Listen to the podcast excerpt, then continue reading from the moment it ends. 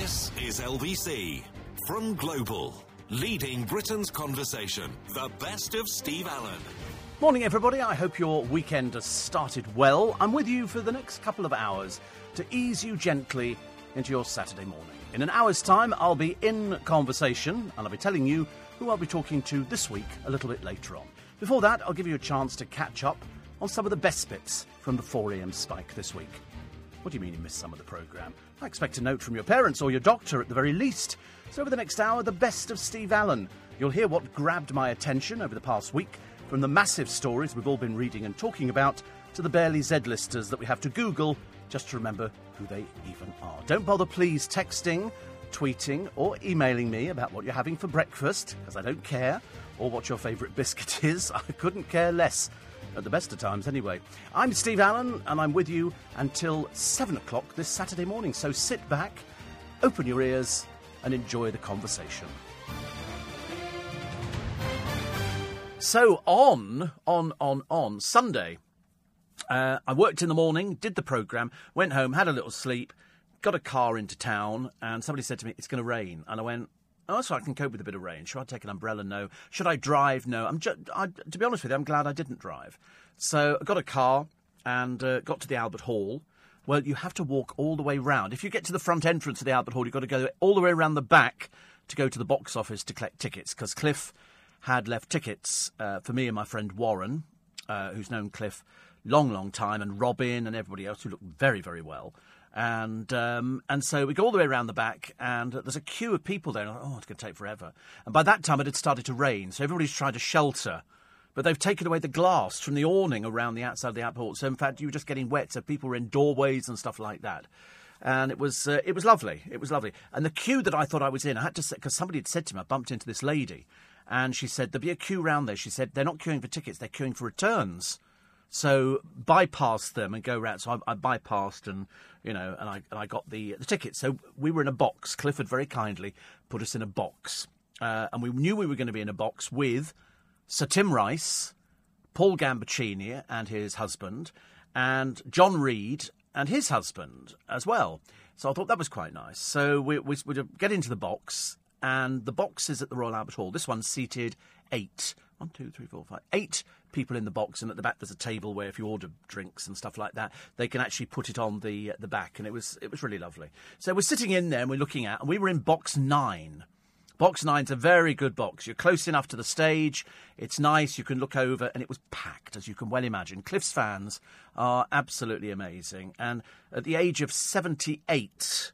I mean, seriously, he sounds, you know, like a 15, 16 year old. He doesn't sound his age at all. He was having to save his voice at the party afterwards, but that's uh, that's another story. So we're sort of sitting there and we're looking at. We took a couple of pictures of the hall, which I tweeted, and um, and then the door opened and these four ladies appeared.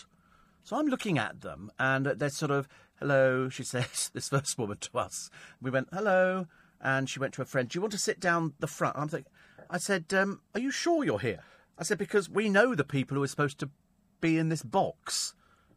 And I don't think it's don't think it's you at all. Yes, yes, yeah, we're definitely in this box. So they went to sit themselves down. Warren said to, show me your tickets because this is odd because this, this, isn't your. We knew who was in our box. We'd been told. In fact, literally five minutes before these ladies arrived, we'd seen the, the guest list, and somebody had the the lady with the guest list, Tanya, I think, had said, "Oh, it's not going to be John Reid. He's stuck in Scotland. Instead, it's Elaine Paige." Well, that's okay. That's fine by me. And she was right in front of us. And um, and so we knew who was going to be in our box. It was it was a private box for Cliff, and I think the next one to it, and the one to it, and the one after that as well. I think there were about four different boxes, which all had uh, sort of Cliff's uh, friends and family in, which was lovely. And um, and so the, this woman get, gets the ticket out. There. You are nine. We went no Grand Tier nine. You're up the top. You're with the oxygen people. And so she went, oh so anyway, very very kind. They all sort of left, obviously, which is which is quite normal actually, and. Um, and so they went up there, and then our lot started arriving, which was lovely. Tim Rice is so tall. He, of course, bumped into Elaine Paige. Well, they used to go out. Tim Rice and Elaine Paige were an item, and um, and so that, but they were. It was all very lovely. We were sitting there. I was chatting to Tim Rice about music that he'd written. He was telling me, "Oh, this song was written by." He was. He's very knowledgeable, very interesting, and chatting away to Gambo and it was all just lovely. So we had the show. Halfway through the second half, something must happen because all of a sudden, hundreds of people were streaming down the aisles in the middle of the hall, which was packed. And they go and stand at the front of the stage. So obviously, these are people who have seen Cliff's show before and know exactly what happens at any one time. He, you will go down the front, and you're allowed to stand there. No, nobody sort of pushes people away because th- these were people of a certain age, but they loved it. Seriously, these people loved it. And then afterwards, we went upstairs uh, to this private pub. We had wristbands for the private party, which was it was like a meet and greet. Lord Lloyd Webber was there, Michael Grade was there. Um, oh, there were loads of people. Loads. Bonnie Lythgoe was there. Bonnie was the person who had told Cliff to listen to my programme, and he went through all those silly, stupid things which annoyed everybody for ages and ages. And she was the one who said to him, You need to listen to Steve Allen in the morning. That'll kind of get you out of this sort of thing. And so he became addicted to listening to the programme. And he started listening all the time, and that's how we, we met, basically through through Bonnie Lythgoe, who uh, is partly between here and Australia. She flits backwards and forwards, and so is able to catch the programme. She was lovely. She was in the next box to us, so we chatted away. Calabro were there. Uh, Cliff did a little speech as well, but saving his voice because he had a show on the Monday to do uh, last night. And uh, if you were lucky enough to go to it, well, I hope you enjoyed it as much as we did. We thought it was absolutely fantastic. It was it was really lovely, really lovely. His voice was in fine form. The backing band he had for, for this show were great. Uh, Bruce Welch was there, and um, the drummer of the Shads, Brian Bennett, was there. And it was it was just really lovely. It was really nice, mind you, ably assisted by a bottle of champagne, which cost the best part of a hundred pounds for vintage, whatever it was. Well, I think so for hundred pound, but you don't do it very often. I might do it once every three years, so I didn't think it was it was that bad. But uh, and then I got got outside to get the car to get me back home again. It was tipping down. I mean tipping. I mean like rain like you've never seen. We were going through puddles. We had flooding in Twickenham and everything. So when I finally got in, I thought to myself, I'll have something to eat. And I thought, you know, I haven't got the strength. I'll just have a sip of water and then climb into bed. And that's exactly what I did. It was lovely. Then I sent a, a text message to Cliff. Uh, saying thank you very much indeed. Fantastic night, really, really good. It was, and everybody loved it. All his fans, they're so loyal, unbelievably loyal. It's a bit like fans to LBC and to all the different presenters. You know, there's, there's such an amazing amount of loyalty. So, all in all, it was lovely. And then Cliff's in the papers today because at one point they said he was booing the BBC. They've made it sound what it wasn't. He mentioned the BBC, did so and so, so and so, the BBC, and all of a sudden there were a few people and they went boo, boo. And he said, I know how you feel. He said, because I've been there myself. He said, but it was, I'm dealing with the higher echelons in the BBC. He said, all the people, the DJs, the engineers, the producers, and things like that have always been really nice to me. And uh, he said, so get it out your system. So he went boo every time I mentioned the BBC, but he only did it a couple of times. But it was, it was almost pantomime Ing, which is which is appropriate for the picture that's in the paper today of Cliff uh, and Jimmy Tarbuck and who else was there? Tommy Steele and somebody else, and then Cliff, and they've been honoured at the London Palladium for their longevity, the Panto Stars. And uh, having seen him, I tell you, if that's what 78 looks like, I can't wait to get there.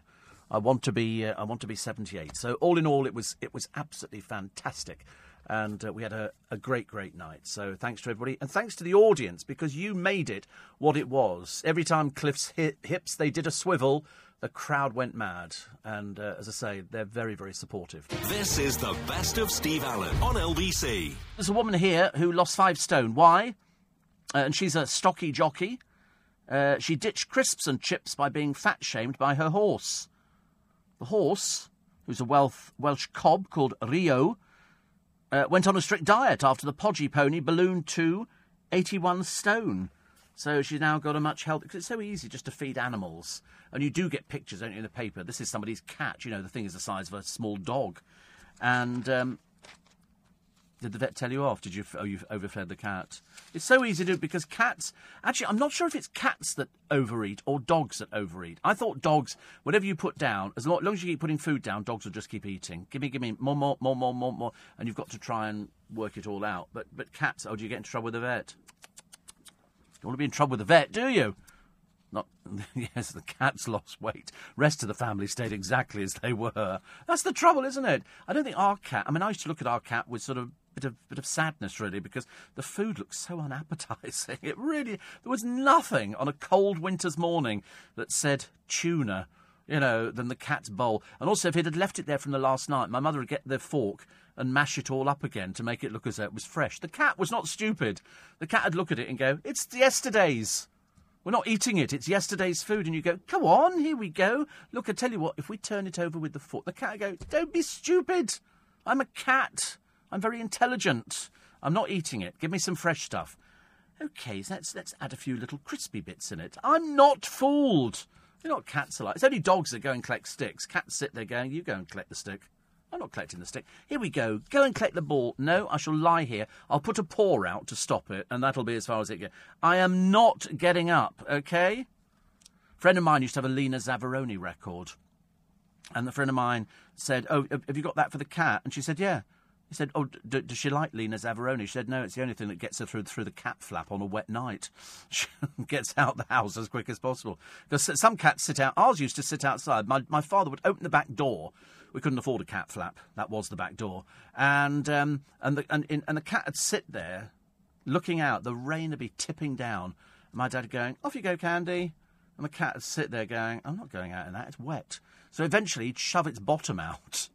It's quite comical when you think about it. And the cat would shoot under the car and just sit there staring at him.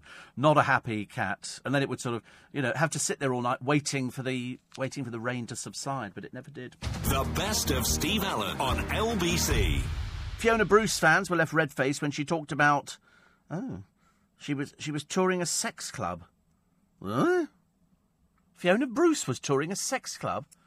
Antiques Roadshow's gone off a bit, hasn't it, since I was there? I mean, years ago we just called it a poker and uh, done with it. Now, apparently, it's a sex club. And uh, in the parachute murder plot, uh, Fiona Bruce read out a sign above a. I can't even tell you. This programme is not is not qualified to talk about these sort of things. And then she said, right, and told viewers that men would in there. And I, that's as far as I can tell you. I can't tell you anything else. And um, uh, for, for, there's a former club owner, and he was seen at the mm, I can't talk about, and with his mm, there as well. Apparently, he made a married lady in her forties cry. I mean, uh, what was Fiona Bruce doing this thing for? Apparently, somebody said it's not right. Willis and Fiona Bruce, not in the same sentence. I mean, have uh, you ever heard of such a thing? I mean, there's things in there even I don't understand. Which is quite rare in this day and age, because I understand everything. When we used to get the ice cream man, Mr. Whippy, around, little did I realise. By Jove, you went round the back there and you got crushed nuts. I tell you, you're in for a good time. Steve, are you putting Mr. Whippy on the same par as Neon Truck Driver, says Jim? Well, what do you think? This is LBC. Here, Steve Allen live every Sunday morning from 5 and Monday to Friday morning from 4. This week, woman has baby. Well, I should imagine they were trying from day one. I mean, you, I mean, you seriously think she's going to move into the royal family? They're not trying for children. Of course they are. That's what Harry's there for. Harry, do your duty. And um, and so she's pregnant, and they announce that. And I can't remember whether they announced it at Eugenie's wedding. I mean, you know, you, you got um, the one with no class in the royal family. That's Sarah Ferguson. Oh, hello, hello, hello. It's me, Sarah, back again. Oh, look. Prince Philip really loves me. No, he doesn't, dear. He still doesn't like you at all. And so don't. Act. Anyway, the moment they heard the story about Meghan is pregnant, uh, you know, with Harry, two things happened. First of all, uh, Kensington Palace couldn't confirm to the journalists whether or not they told her father. You know, basically, what do you mean Kensington Palace confirms they haven't told the father? Is that difficult to pick up a telephone? Hi, Dad, I'm pregnant. No, let's not tell him. Let's leave it up to the newspapers. It really is, honestly, a bit of a shallow disaster. And uh, and then Sarah Ferguson, seeing the heat drawing away from her lovely little daughter, Sarah, the gurning one, says, uh, you know, thank you for my amazing dress. It was obviously a freebie because she thanked all the, all the right people. So uh, nice to know you haven't got any money, Sarah. But anyway, she turns out. Anyway, she then says, oh, my lovely daughter got married, blah, blah, blah, blah, blah. Totally omitting um, the fact that Meghan was pregnant. Because in the hierarchy, Sarah, as you well know, you're just the one with the toe sucking incident and the fact that nobody likes you, to your daughter, who nobody's particularly bothered about and then Meghan getting pregnant. You can imagine. I mean, two plugs for. Oh yes, another one. Sarah, Sarah the Duchess. No class, Sarah. That's the trouble. No class at all. It's no good trying to pretend you've got class. You haven't. And that's why, you know, you're sort of you'll always be the outcast from the royal family. If she and Andrew, you know, decide to get married again, well, bully for them. Who cares? What what the baby's going to be called, I've got no idea. I don't know if it gets an HRH or or something like that. But anyway, apparently they they'd already decided that it was okay for her to travel being pregnant. Well, of course it is, but it's great publicity. And it now means that they've taken away all the publicity from Eugenie and the barman she's married. They, they, they, they, they've disappeared now. That's all finished. You know, they, they, they can go whistle as far as they're, they're concerned because it's all about, uh, about Meghan and about Harry. It's not about anybody else at all. In fact, it won't be an HRH. All right. Unless the Queen decides it can be. Oh, well, there you go. Prince Andrew selling his Bentley Flying Spur. Well, why would he? Why would he want to? I didn't even know why he'd had one. He gets a free Land Rover. Normally, a car with royal connections that's more more than the market's value. Ninety-four thousand. Depends what year it is. Ninety-four could be about the right price. It depends. I could, I could find out quite quickly. Uh, Shane says the Royals fooled the media here in Sydney. The media thought they were on a British Airways flight, but they were on Qantas the other day. Ah, right. It's obviously free, but you don't think they pay for these things too. It's all free. That's why it would be a, it'd be something sponsored, wouldn't it? Mm. Is that Andrew's? Uh, we found his. Uh, he spent 2015. Oh well, that's about right price then for 2015. Yes, and this is stunning Bentley Blah blah blah. It was used by as his formal means of uh, transport, registered with his private number plate AY03 DOI or, or DE. And it's uh, Barnato Green, whatever in God's name that is. Touchscreen navigation system. Remote central locking, electric heated sear, burr, walnut, whatever, parking. I love this electronic parking brake. We've all got that. And a power boot. All got that. And over rugs and everything else. Eight speed automatic. All got that. Boring, boring, boring. And so it's got digital tuner for front screen and uh, topaz paint protection film to body of motor car. I would think that was quite good value, actually, for 90 odd thousand quid. It's worth it. I would think. And it comes with provenance. Look, Prince Andrew's been in here. Do you think he's had the seats horizontal? Of course he has. Of course he has. It looks exactly the same. In no, I mean that in a caring way, obviously, because he's he's quite big now, isn't he? Really? And uh, no, it looks all right. I'm not sure about the colour actually. I don't think green sells very well. I wouldn't buy a green car. Something a bit. It's a bit of a naff green, isn't it? Not one of my favourite colours. I've got uh, grey, sort of like a gra- between a grey and a graphite kind of thing, but uh, not called Isla Bonita green. And uh, and there it is, lovely if you like it. I wonder how many miles it got on the clock. It got a lot of miles on the clock. How, how many? Eleven and a half thousand. That's about right as well. About eleven and a half thousand. I've got a few more on mine, but then it came with just a, a few more as well. So Flying Spur Mulliner specification. That's what I got as well. Whew. Exciting, isn't it? Really? But uh, no, that's about about right right price. Right price, Ron. Uh, and somebody says Pippa Middleton's heavily pregnant too. Looks like they're having a royal baby spree. No, all we know is, Peter, there's a lot of sex going on in the royal family, isn't there? That's all they're doing. Pippa's not. No, but she's sort of royal by association, isn't she, really? And also, she's got that great ass. Yeah, yeah. Not my words. That's what somebody else said about. Because at one time they thought Prince Andrew. I'm me interested. Uh, they thought Prince. Sorry, Prince. Prince. Oh, I don't know. I bet Prince Andrew saw as well. But Prince Harry. They were going. Oh, he looks like he's a bit keen. And uh, and then lo and behold, he manages to find a, a little known actress uh, also, who will be the latest royal baby's godparents? Go on, all together. Who cares? Who cares? They make it out as if, you know, Harry's firing blanks or something. You know, uh, they're obviously having unprotected sex. The whole idea is you get married and he's got to produce some children. Obviously, because he's getting on a bit. And she's going, you know, let's have some children. It's not like they need to worry about can we afford it. Will we have to go to a bring and buy sale to get cheaper clothes for the baby? This is the best of Steve Allen on LBC. Steve, listening to one of your recent shows, you said no one wears pyjamas now. I do. So what should I be wearing, if anything? Well, nothing. Just wear your pants in bed. Oh, stop it, honestly. Of course you do. You just wear your pants. You don't. You wear pyjamas. Girly. I haven't worn pyjamas for years. It doesn't make me a bad person, does it? Oh, obviously, yes. Why would you want to wear pyjamas? What's the point of wearing pyjamas? What is the point? Comfortable. So, in other words, you take your clothes off and then put more clothes on, but they're bed clothes. What for?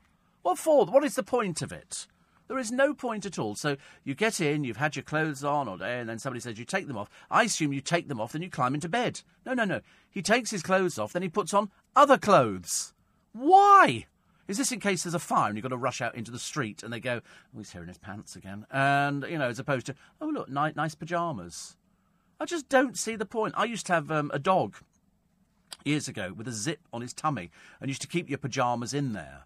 And so you you don't, and then you put the, the dog. I was young once, and and you put put the dog on the pillow, and that's what people used to do. And you could some people put their, their pajamas under the pillow, don't they, or something like that. And and, and pajamas are all so boring. They're striped. Striped. What's the point of that? What is the point of having striped pajamas? Absolutely pointless. It doesn't make any difference unless you're going to sort of get up in the middle of the night to go to the loo or something like that. Oh, so we don't have an ensuite. And so, so we have to go and use the communal bathroom where there could be somebody in there. And then you, so you're standing in there in your pants and somebody knocks on the door. Well, in my case, I mean, that would be a matter of calling the police. You know, I'd be frightened. Who the hell's that? Somebody's managed to get in. But no, pyjamas now, so you don't. What if the post. Oh, God. Well, I don't know. You just ignore it. Let the postman put a card through the door. You go and collect it later. So, you'll wake up if the postman rings and go to the front. No, of course not. Nobody does that. I'd rather wait for the postman to stick a card through the door. My postman's brilliant. I have so many post people. I have to call them post people because the, the, there is one woman. Do you own a dressing gown? Says Simon. Do I ever? Phew, I've got the dressing gown to end all dressing gowns from Bryn and Annie over in La Belle, France. Paul says I'm wearing a rather fetching padded silk bed jacket at the moment. Yeah, but that's just gay, isn't it? I mean, you know, bed jackets. I mean, come on. Every mother's had a bed jacket. uh, Nicholas says, I love pyjamas. In fact, I have a dedicated pyjama drawer. I will go to the nightwear department in a shop first. My husband and children think it's hilarious. Yes, I know. I need to get a grip. I know. You have a pyjama drawer as well. The producer has a pyjama drawer. I'm, I'm surrounded by mad people. The best of Steve Allen on LBC. Prince Harry has been speaking for the first time since it was announced he and his wife Meghan are expecting their first child. The Duke and Duchess of Sussex are in Sydney, where they've begun a 16 day tour. Earlier, the couple were given their first baby gifts a cuddly kangaroo and Joey. Do you know, I was only thinking, and good morning. I was only thinking years ago when the when the Queen and the Duke of Edinburgh used to go on royal visits, they would be given every. I think at one point they were given an elephant, and they were given diamonds and jewellery and this and that. now you go to Australia, they give you a blooming cuddly teddy bear thing, you know, which over there they don't have teddy bears, so they ended up with a with a Joey. You can imagine going, that's lovely. Okay, thank you. I mean, they're going, sorry, where are all the diamonds?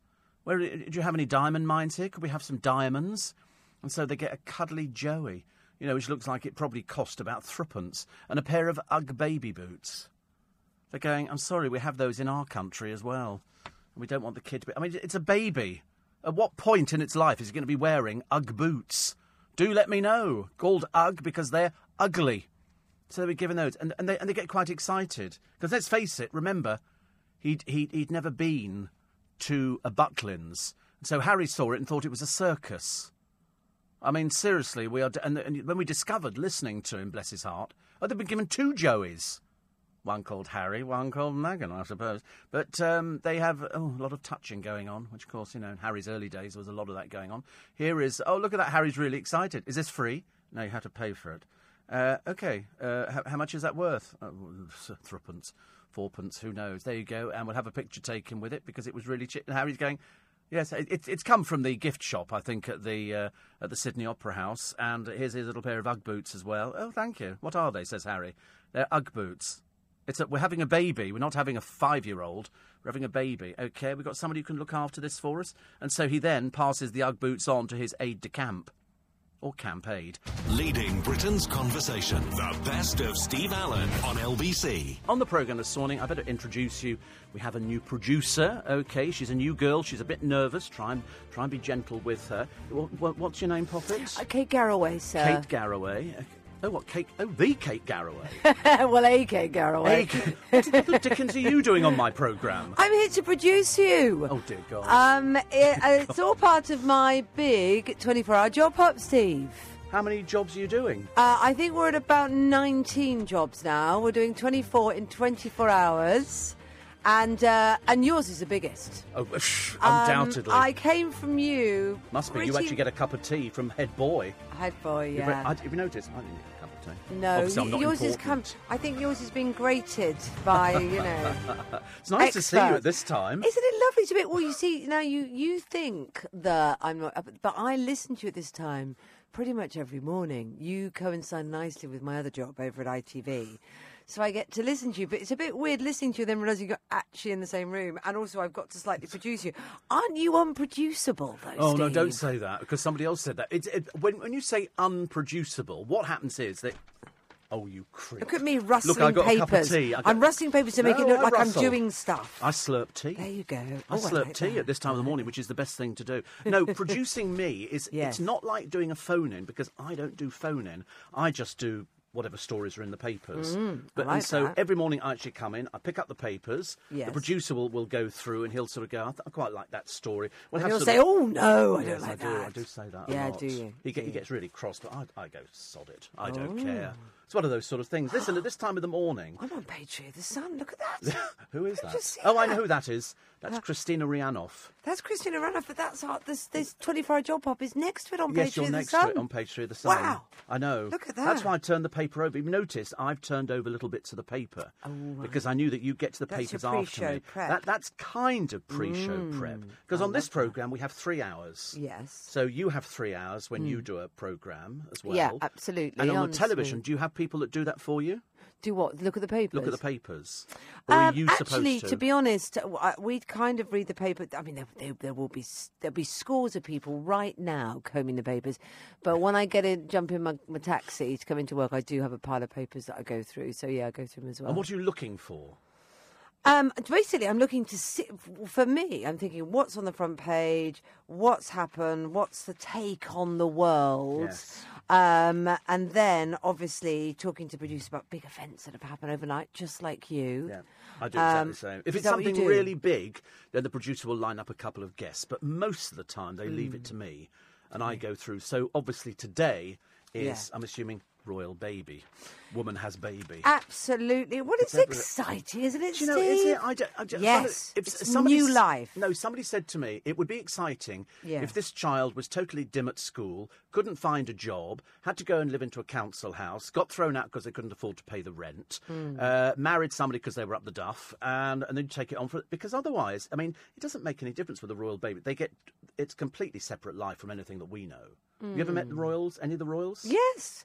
Yes. I've never met Meghan, but I've met Prince Harry a couple of times. He's lovely. Yeah, he's lovely Absolutely lovely. But they yeah. don't need to worry about anything. And I've only changed recently in recent years when I thought they really don't need to worry about what happens because they're never going to be unemployed because they don't need to worry about that. No, kind of I, thing. I, there's no financial worry, but don't you think there's still the challenges of life to think about? You know, the challenges of being happy. It's not just about that, is I'm it? happy. Good. Well, I, I should hope so. Look at you. what have you got to feel unhappy about, you Well- gorgeous man of loveliness? I d- It's funny all thing there. is, I do. Somebody asked me the other day. They said, "Do you ever get lonely?" I said, "You're oh. joking, of course." I never get Oh. Do you? lonely. No, never. I gonna don't get lonely. But how can you? Surrounded by blooming people all the time. Yeah. Yeah. I, I appreciate the fact you could still be lonely, surrounded by loads of people. But if you love your job, and you must love your job, We're very work- lucky. You work We're very lot. lucky. Yeah, I mean, I love my job on Smooth Radio. It's Yeah. brilliant, isn't it? Who It wouldn't is. love that? And it's so And- easy. Don't say that. No, it is. What are you doing to me, Steve? it's difficult. Do you think it's difficult? Well, it's quite difficult for me, to be fair. I, No, I, it's not. I haven't barely No, worked out how not. to open a fader. Do you have a lovely producer? Yes, Yeah. Ariane Mary. She's lovely. Really? Yes, she's Oh. really good. She's, Because it's difficult because you have to rely on I have to rely on him to push the right buttons and to and to do the bits and pieces because I can't do that. Well, I do my own buttons, but then I've got um uh, yes, but then it, there's a lot of music, isn't there? Yeah. There's a lot of time for me to play in the music and gather my thoughts. Whereas when you're on, you are on. Yes. You are talking, talking, talking for Yes. the three hours. You but see, I keep it going. Everybody says stop. to me, "How do you know what, what to talk about?" I say, "Well, I know. You have a dinner party. You don't Yeah. sit down there going, "What am I going to talk about?" I'll talk about, "Well, the weather. That'll be quite good," or the baby. You just talk. Yeah, and it's have a nice easy. chat, and don't you just have a nice chat. And at the end of the day, I've had some cup of coffees. I've been to the toilet three times. I might have had a strawberry or something like that, or a chocolate biscuit, and I'm quite happy. Yeah. And then I go home, and on the way home, I get a Greggs double bacon bun. Mm. And that keeps. Wow. me going. You see, look at you. So there's what does he want you. then? That's not true. I'm just trying to think. So what does your producer? He, he should have He briefed me. Does he? And and They're supposed to think that you're funny a lot of the time. Oh, And as you can only see the top half of him, you have to work on the assumption he is smiling. Sometimes it's it's not. It's more of a grimace. It's more of a grimace with him going. Uh, you can see him talking to somebody out of shot. nervously. Nervously. all, all they have to do with me is if I say something that I think is funny or witty or something like that, he's your he's your guide. Yeah, you can't that's imagine true. the people. No, no, I agree. It's like if you said something you hoped was a bit hilarious, I found that unsmooth. Then you look up and she's just sort of, you know, doing the crossword or something. You think, oh, this is a worry. But to, so how She so never you- is. You've done all these jobs so fast. You've done. Yes, we don't know. So I've been a shoe shine. Um, Oh, who knew um, you put um, polish on shoes with your hands? My father used to put on with his fingers on his Fingers and then rubbing with the palms. It's Yes, the used to set fire it to it. Wow. used to set fire to it. The actual tins of polish you would To light warm to warm it and to melt it, and then that would give you that diamond shine. Diamond shine and really protect the leather. It's the old skills, isn't Who, it? who, Um, who do you shine shoes? Look Well, no, I mean to be um, to be honest, mine aren't even leather. I didn't like to tell the shoe what shine. are they? Some kind of plastic, I think. Plastic. Yeah. I told you this time of the morning said people you've got tell a good you shine things. on that, and I was like, "Oh, I don't think they're. I don't think an animal's How many colours are in your hair? How many colours? Well, the There's roots are very different from the tips. Yeah. Obviously, uh, I don't know why. Why do you ask me? I asked you that because when you see people on no sleep. and I don't know. I'm just trying to make sure I don't swear on air. We don't mind. They're used to hearing me swearing. Sometimes my, my boss will send me a text going, "Oh, Steve, I don't think you should have said that word." Does it he? doesn't matter. Why do you ask me about that? Because when you're on television, you have Yeah. to make sure that your hair shines. Oh, don't And in the early Hollywood days, they would get up at five in the morning to be on the set for nine, and it would involve backcombing the hair, spraying it with uh, like shimmer. Shimmer, and then they used to brush it with a silk scarf over the brush That's and right. all of that. So, yeah. So when you're on television, and I can look at your hair, and I can, I don't know, I might see about three different colours, and I'm thinking that's what it needs to give your hair depth and To height. depth and shine, I know, I know. Well, there's always and width. I mean, I've got a lot of hair. Oh, I? width! I tell you, don't talk to me about width. I could tell you a chapter and verse on width. so you, ha- but you have to be aware because for, for women on television, it's more demanding. There's much more competition, I think, in sort of people going, "Oh, I don't like this high definition television stuff." Well, I, I know, I know. When you get to my age, who I mean, needs your age, that? Fifty-one. you're never. You oh well. Are you serious? You're so well trained, oh, I aren't know, you? I'm so good at this. I hope, hope I get a job. So listen, I've, I've, I've, I've given her a set of papers. Yes, you have, and all I'm looking at is myself. So, She's I- looking at herself. so Globals Make Some Noise is in the Sun today Yeah. because one of my 24 jobs was to be the showbiz editor of the Sun, and I had to go in and, and pitch the stories that you know Simon Boyle or Dan Wootton would normally be pitching to the editor uh, in their morning meeting. It was really exciting. Yeah, it is. I've never done it before. I didn't come from newspapers. Where did you come from? I did radio news um, Oh, and then TV at, I, at ITV News. So, um, yes, it was really exciting. I love that. Because. Dan now oversees a coterie of journos who put Doesn't this he? thing together. Yeah, yeah. But he also appears on television himself. yes, he's a star of the Lorraine Show and many other He's things, popped up on he? Lorraine many yeah. a time, many yeah. a time. And then last night he popped up on the uh, Celebrity Big Brother thing. Oh, did he? Yes, he was on that. How people get any sleep nowadays, I've got I no idea. Dan sleeps at all. He runs all over the place, doesn't he? Yeah, well, what, what time do you go to bed then? Well, I've got little kids as well. Well, they're not so little actually. One, They're oldest one's twelve now. I know, and that's part of the problem actually that they they want to stay up later than I need to. So um, I I get a little bit anxious if I'm in bed much later than half nine ten, but I always end up, you know. Frequently, like there's always so many things, isn't there, to keep you up late? What about you? Are you disciplined? Are you ruthlessly disciplined? Yeah. What time are you asleep? Five thirty. Yeah, well, you probably need to be. Yeah. Because what time are you, would you be up? I woke up last night at eleven. Did you? Yeah. Why? Well, because that's that's I've had enough sleep. Five five thirty to eleven. Then eleven o'clock. Then I, I get up, uh, go to the bathroom, do the usual ablutions, uh, go to the kitchen, make a cup of coffee, go and sit in front of the television, check the Yeah. news, and then have a nice shave. And I like to take about an hour and a half to get ready. Then the car will ah. pick me up, bring me into work, Right. and then I go through the, the papers with, with the producer, and, and it works like that. So you're really awake by Yeah. the time People think I go home to bed, but of course I've been to bed. This is my day. I might go home and snatch an hour after I finish if I haven't got any interviews to do. But this week I've got Sally Ann Field And then do you to do. stay up? Do you sta- and then you do stay up Yes. until five thirty? Yeah, by which time I'm like, Yeah. ready to go. I bet you are. And I, bet and I love climbing to bed. I, I, I get people writing, going, "Oh, you're so lucky, able to sleep. I can't sleep." And I mm. go, "Well, I stopped drinking a short while ago. Mm. Although at the Cliff Richard concert, I did, I did relapse. I'm afraid, and drink a bottle of champagne with a friend of mine. But that was okay. That was okay. So I've not drunk since then. And then it's it's just the way you do your life. It's it's no as you know it's no good going into business going oh I really want to be famous I want to be this and that because mm. you've you've got to give. Well, a lot of people say to me, I'd love to do what you do. And they say, What time do you get up? And I say, Oh, about quarter past two. And they go, Oh, I couldn't do that. I was like, Well, then you don't want to do what we don't do. do my you?" job. No, Yeah. I know. It's, uh, people think that you come in, you know, and we get well paid for what we do. In fact, the We have lovely jobs Yeah, we have lovely jobs. and- We get paid. People treat you nicely. You get invited out to things like that. But there's a downside, and the downside is you've got to give. Yeah. you've got to give. It's it's part of it. So you've done all these jobs. So you've done theatre. Yes, we've done so. So I was on Mamma Mia, Shoe Shine, What was uh, like Window on Mamma Clear. Mia? Mamma Mia is unbelievable. It was so much fun. I was doing Waterloo in a in a bright orange, somewhat unflattering satin um, jumpsuit thing, uh, which I didn't want to take off afterwards. You want to keep it? Yeah, it was covered in sparkles. Is it was Brilliant. Yeah, it was like a big stretchy baby grow. It was brilliant. Oh. Uh, with wing collars. Uh, that's fabulous. I was trying to channel my inner Agnetha. Um, and then uh, and loads of others. Oh my gosh, I can't think of a single one. So we've been. Oh, I was a personal trainer. About the 24. I know. Do you do personal training? Well, I mean, No. do you do exercise? Not really? Oh. I need to do more, but we do, you know, need to do more. Um, what else have we done? What, I can't think of a single one. What else have we done? I had literally gone to, it's got literally to pieces. What? Uh, oh, oh, oh, oh, yeah, I was a sous chef. Been a sous. This is all in the last 24 hours, but we've just had a little hour and a half kip. Uh, the Uh, when she says little, she means little. She means like hour and a half. yeah, it was about an hour and a half. Surprising, kip. I have And I've woken up and I'm like, ah, I don't know where I am now. Sometimes it's worse, When isn't you go it? to see Steve, for an hour. you went, oh, God, I'm sure I can. Cut. I have to So let you it's been- go. Do you want me to go now? Well, I have to let you go because you've got to go to the yeah, next I've got to go to the next thing. So I'm now going to be Piers Morgan's runner on Good Morning Britain. That's my next job. So I've got to go in and warm up the seat in the uh, in the studio for him. Has he and given have... you instructions? Yes, I've got a full list of things to do. I've got to polish the mirrors to make sure he can see himself better in there. Oh, I've got to do the whole thing. He has a particular colour of tea. It's like a perfect shade of tan.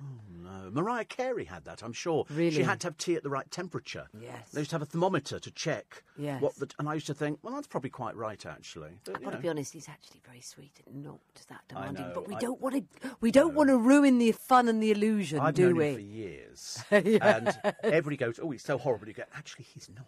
I know, he's actually he's actually really nice." And people go, "No, he really annoys me," but I get that as well. Yeah. If you're a politician, then you might Yeah. uh, you might have come on the wrong. So, have, can, can we establish the fact Yes. that the main story of the day is baby?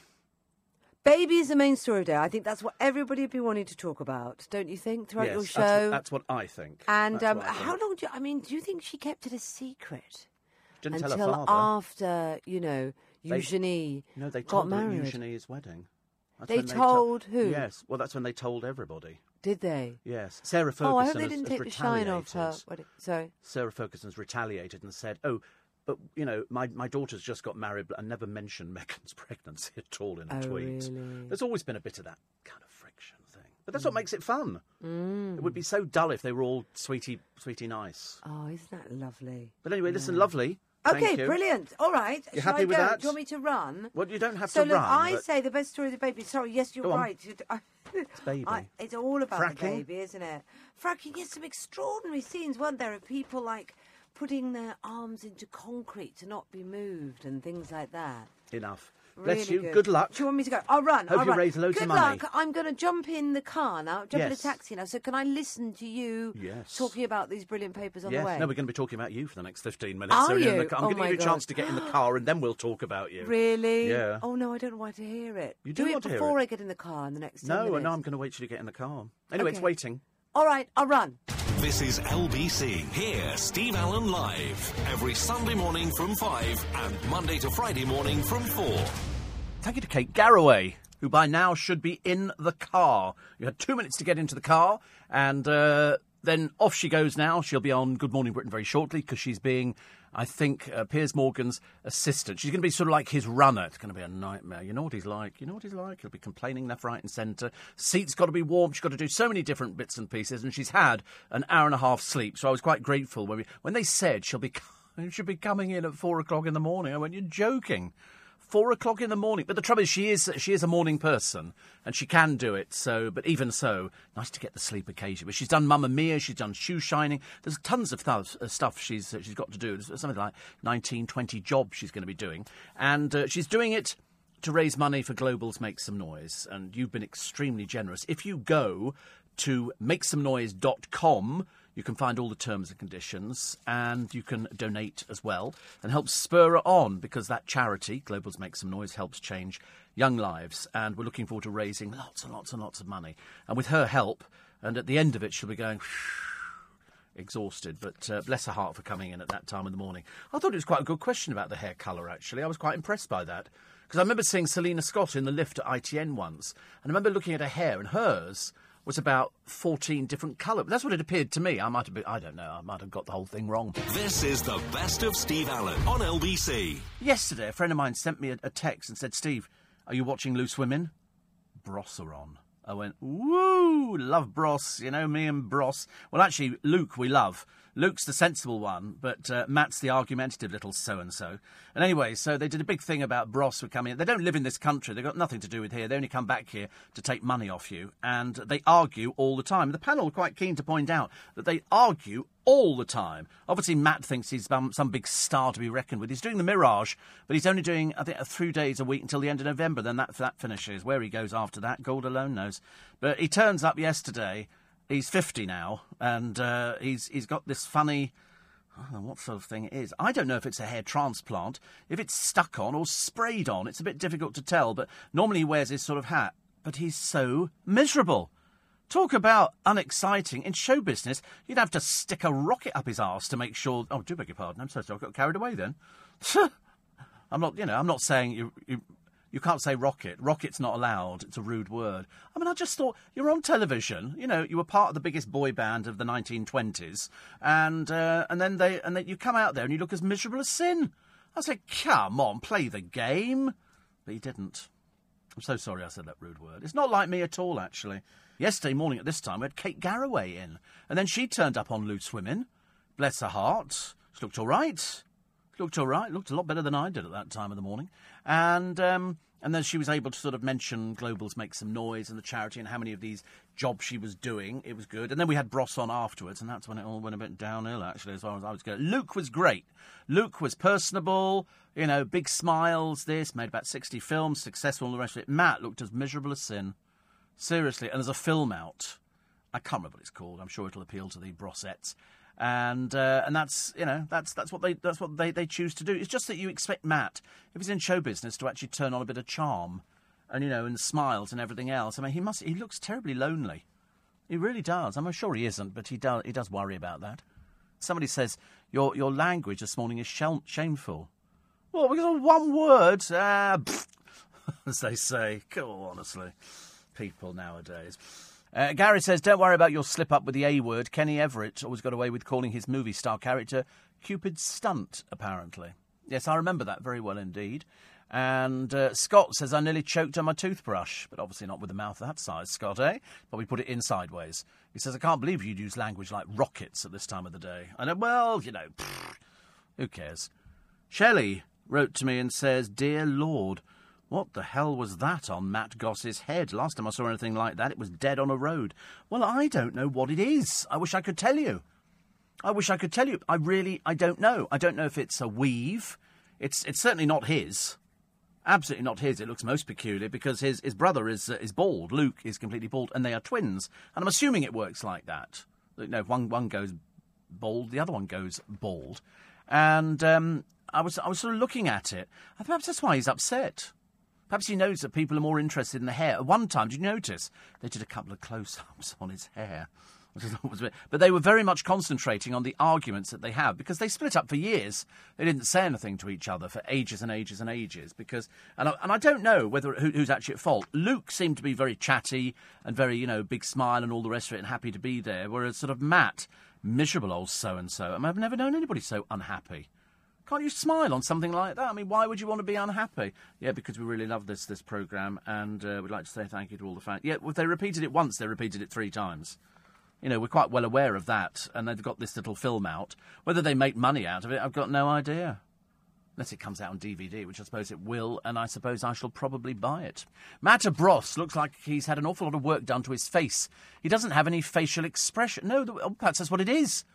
Perhaps that's why. Oh, that could be it. That could be it. He might have had lots of. So his top lip appears not to move. He's got no bags under his eyes. He's fifty. He's fifty. He's in the desert. You know, he should be all wrinkled, but I suspect he's had loads of Botox. I've got a male friend who's addicted to cosmetic surgery, says Ulrika, and he's lost the ability to express his feelings through facial movement. He's still a nice friend, but just that can't express any feelings. Perhaps that's what it is. Because Luke was, you know, very expressive. Matt, uh, uh, uh, uh, uh, nothing moves. It could be. First of all, funny hair, now funny face, but there's definitely no lines under his eyes. If you enjoyed this podcast, listen to Steve Allen live from 4am Monday to Friday and Sunday from 5am